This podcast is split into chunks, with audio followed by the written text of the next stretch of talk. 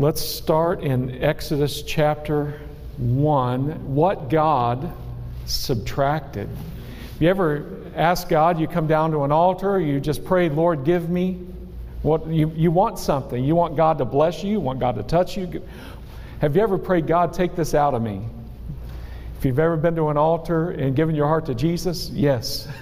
Lord, take there's some things that that don't belong. And we're going to look at that today through what happened with the children of Israel. In Acts chapter 1 verse 6, I'm just setting the stage. So there's a, quite a bit of scripture here in the beginning, so please hang with me, don't fall asleep. All right. And Joseph died. Remember Joseph, he was the one God had uh, arranged all these miracles for him to be second in command in Egypt. They had this famine. He happens to be in a position to interpret the dream of Pharaoh. And uh, all those events, you can look those up in Exodus. In chapter 1, verse 6, it says, And Joseph died, all his brothers, and all that generation. But the children of Israel were fruitful and increased abundantly, multiplied and grew exceedingly mighty, and the land was filled with them. Now there arose a king over Egypt who did not know Joseph. And he said to his people, Look, the children of Israel are more and mightier than we. Come, let us deal shrewdly with them, lest they multiply and it happen in the event of war that they join our enemies and fight against us and so go up out of the land.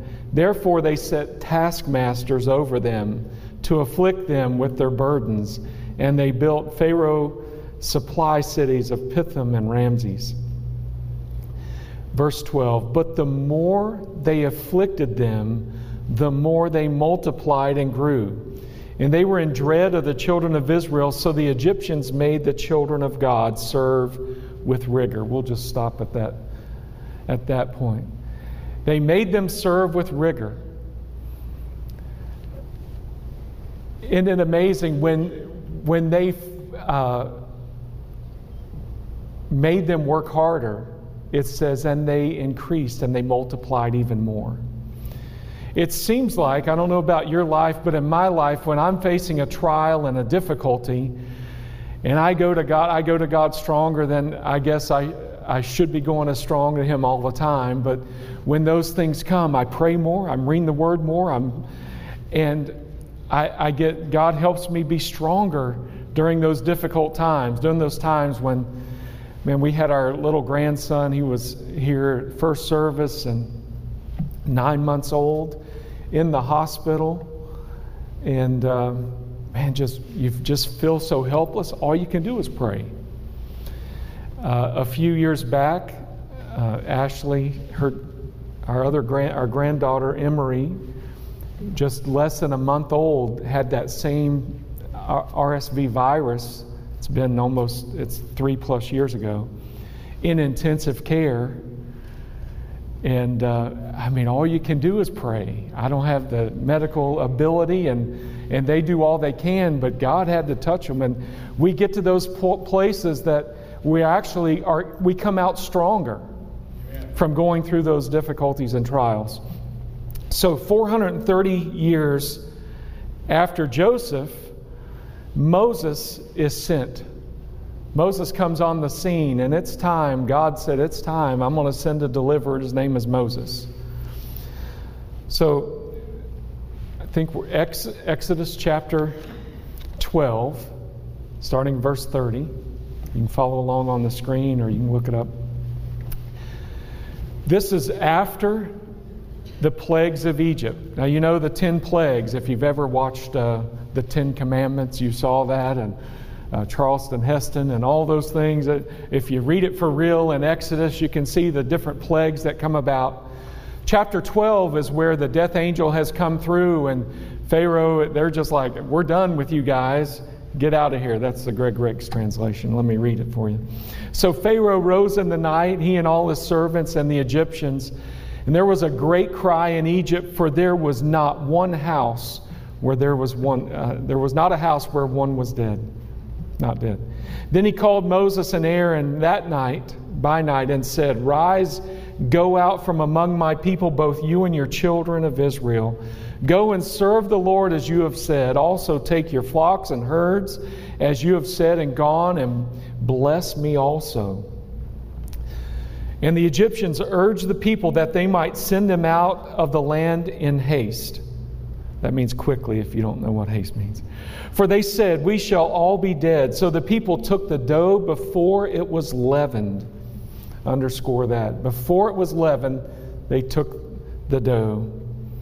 Having their kneading bowls bound up in their clothes and on their shoulders. Now the children of Israel had done what Moses asked.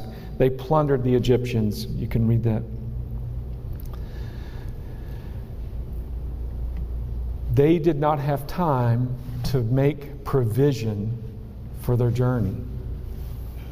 They didn't know when Pharaoh was going to say, okay, I, you know, or think of that you're a child of, of Israel. You're in Egypt, you're in bondage, and these plagues are happening, and the death angel comes, and you have the blood of the lamb on your doorpost. The death angel doesn't come. But there wasn't any uh, texting, any uh, Instagram, anything like that to let everybody know, hey, we're going to pack up tomorrow, we're going to go. No, it was, hey, Pharaoh comes at night and says, Moses, get out of here. We're done with you. So they had to pack up and leave. They didn't have time for the yeast to work in the dough. Why? God didn't want them to pack up all those things from the old. He wanted something new. God didn't want them relying on what they could bring out, although they used the plunder and all these things. But for their daily bread, what did God do? He sent down manna from heaven. The Bible says when Jesus uh, was teaching uh, about prayer to his disciples, he said, Pray this, give us this day our daily bread. God doesn't uh, run a Sam's where you go and buy toilet paper for months, or you go and buy all these big boxes. When I had a, when my kids were at home, it was a better value to buy in bulk like that. God sent them out and they had to rely on God daily. You and I, as believers, we can't rely on what happened last week, last month. We have to have a daily walk with God. Now, I rely on the fact that at age five, I came down on an altar and asked Jesus to forgive me of my sins. At age 12, I was baptized in the Holy Spirit. But I can't rely on just knowing that. I have to walk with Him every day. I have to know Him. I have to learn about Him. How do I do that? By reading the Word, by praying, by seeking Him. So they didn't have time to get all these things. God said, I want you, I want to subtract that out of your life because I'm going to do something new. Have you ever asked God to let you know in advance what's going on? Has He ever called you and not told you the whole story? My cousin called me. He used to, he graduated from Southeastern. This is, when I do these stories, you got to remember, they're, they're so long ago, I can't remember the dates. But, but he called me up and said, Hey, can you help me move? They were moving, they were leaving town. He had graduated him and he had gotten married. And uh, said, Sure. And I brought a couple of my boys over to help. We get there. The, my cousin lived on the third floor of an apartment complex with no elevator. That should have been a detail you told me ahead of time. No, I'm already, because I would have, I know why I didn't, because I would have had a, a very good excuse why not to go and help him. And Joshua was in that same apartment complex, used to live Summers Landing and that. Third floor. We the couch was so wide it wouldn't fit down the steps. We had to lift it over the rails. I wanted to get a rope and just tie it and just let it over the side. You know, that would, my goodness, what a day. I've recovered since then. It's been 20 plus years ago. A little detail. When I was uh, pursuing my wife if you will. I'll put it that way. I, I wanted to date her. She didn't want to have anything to do with me. That's now I'm married to her now, so you know I eventually wore out. But my friend called me and said, "Hey, would you like to play racquetball with us? We need a fourth person." It was uh, my wife's best friend and her husband, and I was number four, right? So I'm like, I'm driving there. I'm like excited. Lori's going to be there. I'm going to play some racquetball. You do that three wall thing, and it's the one on Edgewood. And I didn't know this, but they didn't tell her ahead of time.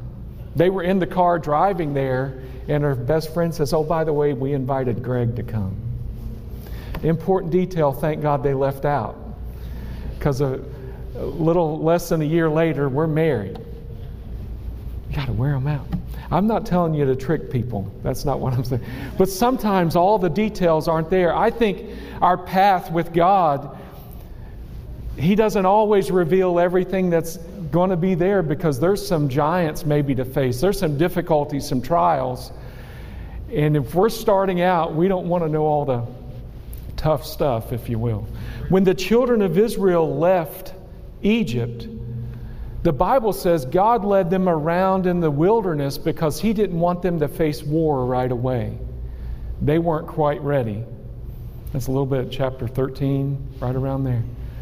They, God knew what they could handle at that time. God knows what you and I can handle. The Bible says He won't put more on us than we're able to stand. But He's taken us somewhere. He has taken us to a promised land. He's taken us to a place we need to be. The children of Israel were not in Egypt because of punishment.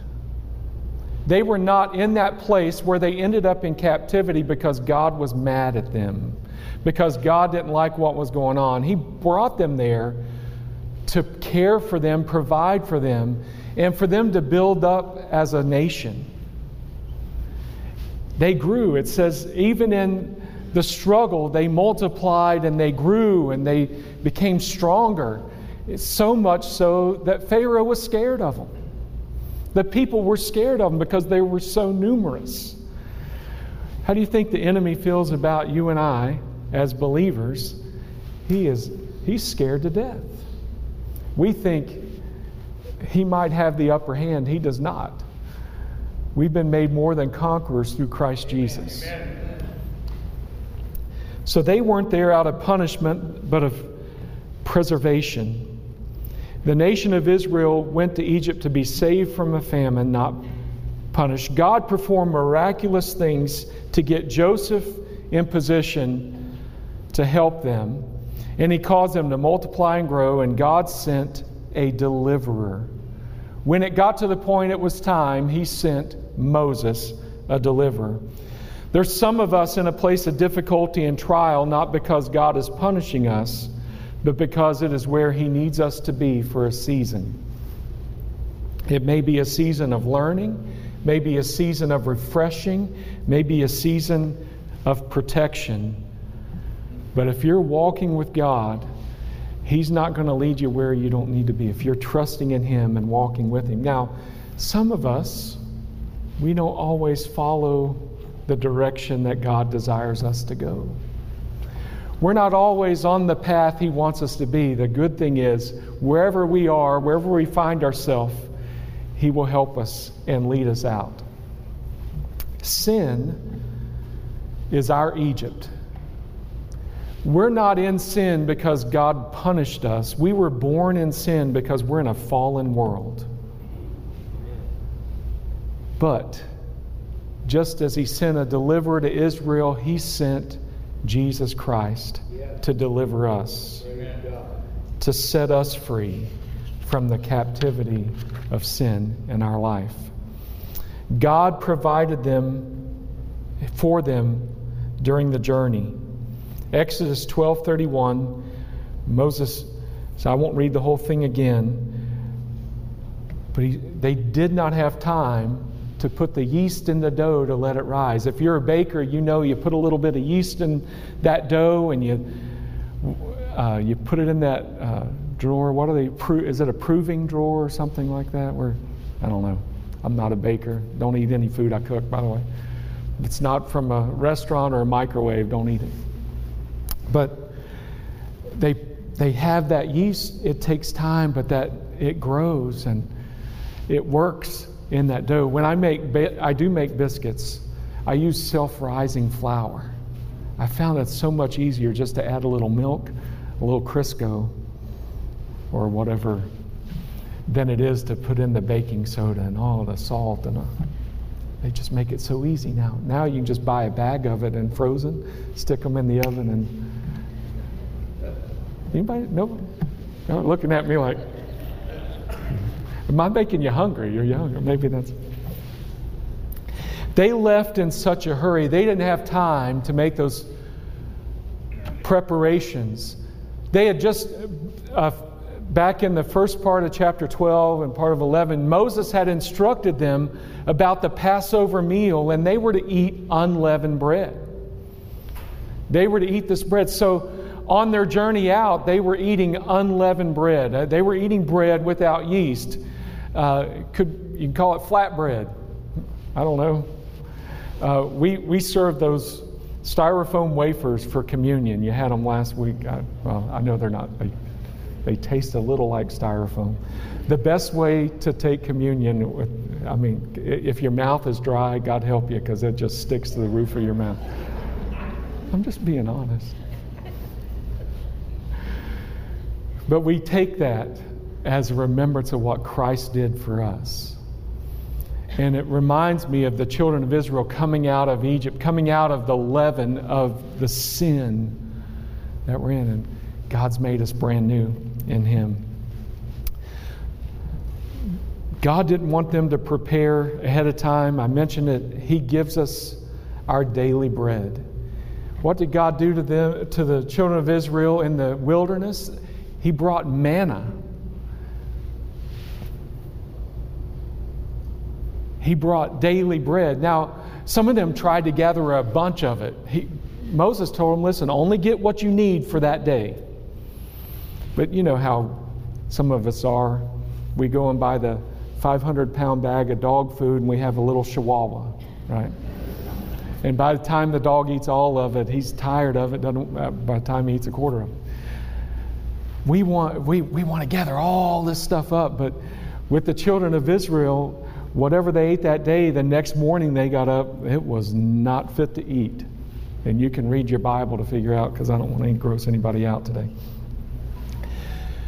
He gave us our daily bread. With God, He doesn't just say, okay, here's Sunday, here's everything you need for this week. No, our Christian walk is a walk, it is a daily time with Him. We have to nourish that Christian man on the inside of us. We have to, we have to cultivate that relationship with our Lord and Savior Jesus Christ. It's not just let me stick that in my pocket, I'll pull it out if I need it. No, it's a relationship I have with Him. Second Corinthians says, Therefore, if any man be in Christ, he is a new creation. Old things are passed away. Behold, all things have become new. God doesn't want us packing up all the stuff from our old life and taking it with us when we get out. He doesn't want to take it, he, he wants to subtract that from our life. When someone, if, if you battle with a certain addiction, let's say it's alcohol, the worst thing for you to do is just go to the bar and get a club soda or some other and watch everybody else drink. I mean, that's like, uh, of course, uh, I don't go to bars anyway. I don't know if that's a good example, but if you deal with it, or a drug addict, you don't want to drive down the same streets you buy your drugs from. You don't want to go down those same paths that led you that brought you to where you are in that bondage you're in. God set you free. Start a new path. The thing I talk to people about when they're coming out of those situations, you need to change who your friends are. Amen. Because if you're if you did things with those friends and you get saved and you continue to hang around those friends, they're going to pull you right back. Make some new friends. Make some new friends in church. Make some new friends in Jesus. Amen. So, why? I, I used to think about the children of Israel. And when trouble would happen, what did they want to do? They wanted to go back to Egypt. They got hungry. Oh, we had all this stuff to eat in Egypt. They wanted meat. Oh, we had fish in Egypt. Well, those fish had bones. they, wanted, they wanted to go back, but they didn't remember the struggle they had while they were there. Yeah, there might be food there, but there's also bondage. There's rigorous service. There's you, you've got more bricks to make than you did before because I don't like you. In fact, if they went back, I don't think the Egyptians would have thought too kindly of it because they were chasing them. Pharaoh got his army together and was chasing them. And here they are saying, I want to go back. It's, it boggles our minds. If, you, if you're my age or a little older, you might remember the name Patty Hearst. And uh, she was a, supposedly, I don't even, uh, she was supposedly abducted, and they tricked her into going and robbing this bank with this group. And, uh, and they, they said she had Stockholm Syndrome, which means that she took on, uh, she identified with her captors and would do anything. And people do that today when they're in abusive relationships or when they're in sin, even. They, they don't want out because it's the comfort of it. No matter how controlling it is, no matter how abusive it is, no matter how problematic it is, they run right back. The, the Israelites were the same way with going back to Egypt.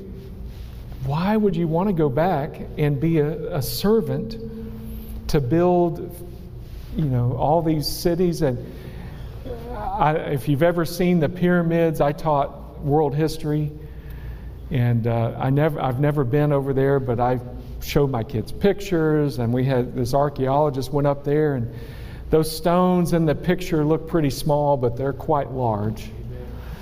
And it took a great deal to build those, and that workforce was were these folks, the Israelites, and other slaves. God set them free. If you and I want free from the things of this world, we got to let God take some of that stuff out. We got to let God subtract those things that don't belong in our life. There was a young lady, and I'm trying to do the math in my head. It's been 20 plus years ago. My wife and I and our family, we pastored in the Daytona Beach area. We were two blocks from US 1. Now, if you know the area we were in, that's sort of the, there's a lot of high drug traffic area and all this, and God put us right there. We fed the homeless and ministered to folks. And this girl came she was about 28 at the time, knocked on the church door. And uh, I talked to her, and she said, I've run away from my pimp. I've left everything. I want to give my heart to Jesus. So you come to the right place. So I prayed with her, and uh, she said, I want to. I want to get rid of. She was like she wanted to get it out. She said, I want to talk to the police officer that's arrested me multiple times, and I want to tell him where everything is. Everything I w- didn't want to tell him before, I want to tell him where the drug addict who supply or the uh, drug supplier is, where the drug houses are, and I want to tell you everything you need to know because I want to burn all my bridges so I can't run back to that life. That's great. So she talks to him for a good hour or so, and then he leaves. And I said, Okay, where can I, you know, what can we do for you? She said, Well, I can't go anywhere. I, I can't go out on the street or I'll fall right back into that mess. I can't. I called Teen Challenge. That's our uh, the Assembly of God uh, group that helps people with addictions. I called them up. They had a home there in Daytona. They said, We can't take her. Not only are we full, but because she's from this area, it's just too risky for her to run away. So we got her a place for two days later down in Fort Lauderdale. And I said, okay, what can I put you up in a hotel? Can we, what can we do? She said, oh Lord, don't, no, I, I can't do that. Can I stay with you? Okay. So I said, why don't you stay here? Let me go talk to my wife. My wife was teaching school. And uh, she said, Don't leave me here. I was just two blocks away. And uh, I'm afraid somebody either saw me here or I'll, I'll run back. I'll just sleep in the van. We had a church van. So, I, all right. So, so I drive to my wife's school. Everybody, I hope you're with me now. So I go up. My, my wife teaches, I think, science and uh, social studies at this Christian school knock on her door and interrupt her class and said, uh, Do you trust me? She said, Yeah. I, tr-. I said, Do you really trust me? What's going on? I said, Well, I have a prostitute in the church van. Not the words your wife wants to hear. I realized at that moment, I just, it came out wrong. I should have said, There's a lady we want to help in the church van. No, I, my mouth is just the right size for my foot, and I put it in there quite often. Let me just. Uh, so, after a good discussion, she said, Well, you know, when we'll figure it out. So, we ended up keeping her in our home for a few days, driving her down to South Florida, putting her there. But in less than two weeks, she ran out of that home. I'd love to say everything was great. No. I asked her during those few days we had her, I said, What draws you? She was detoxing while she was at our house. And she said, I've been through the detox. She said, But the memory of those highs just pull me right back, even though the, the chemical in my system is gone. And uh, she, I asked her if she would make a public profession of faith at church. She came, we made her come to church, and she wouldn't do it. And that was the, I, I can't, you can't make somebody, but what I failed to mention, she had five kids.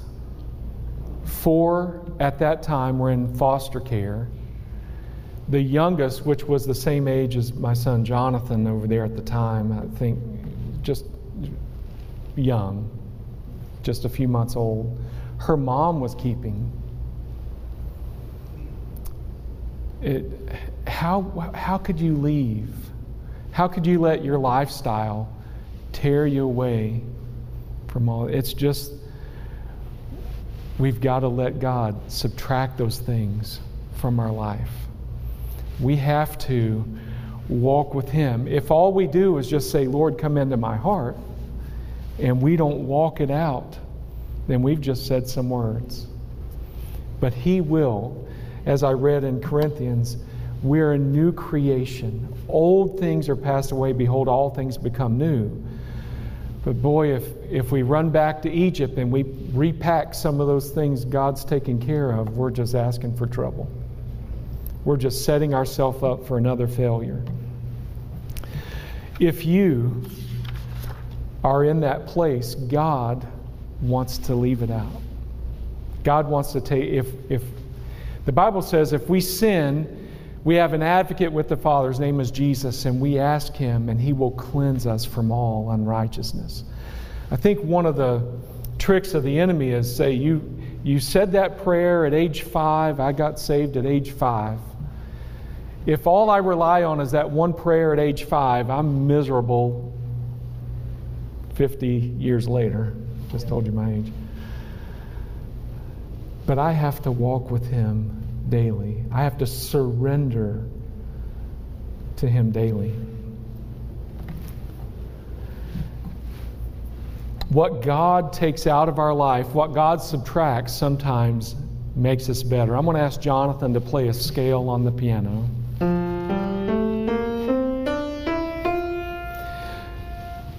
That is a scale. Now I want you to play notes one and four.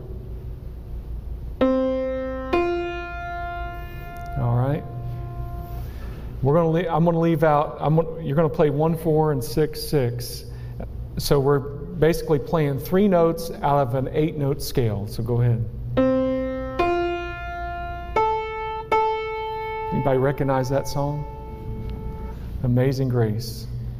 Thank you, Jonathan.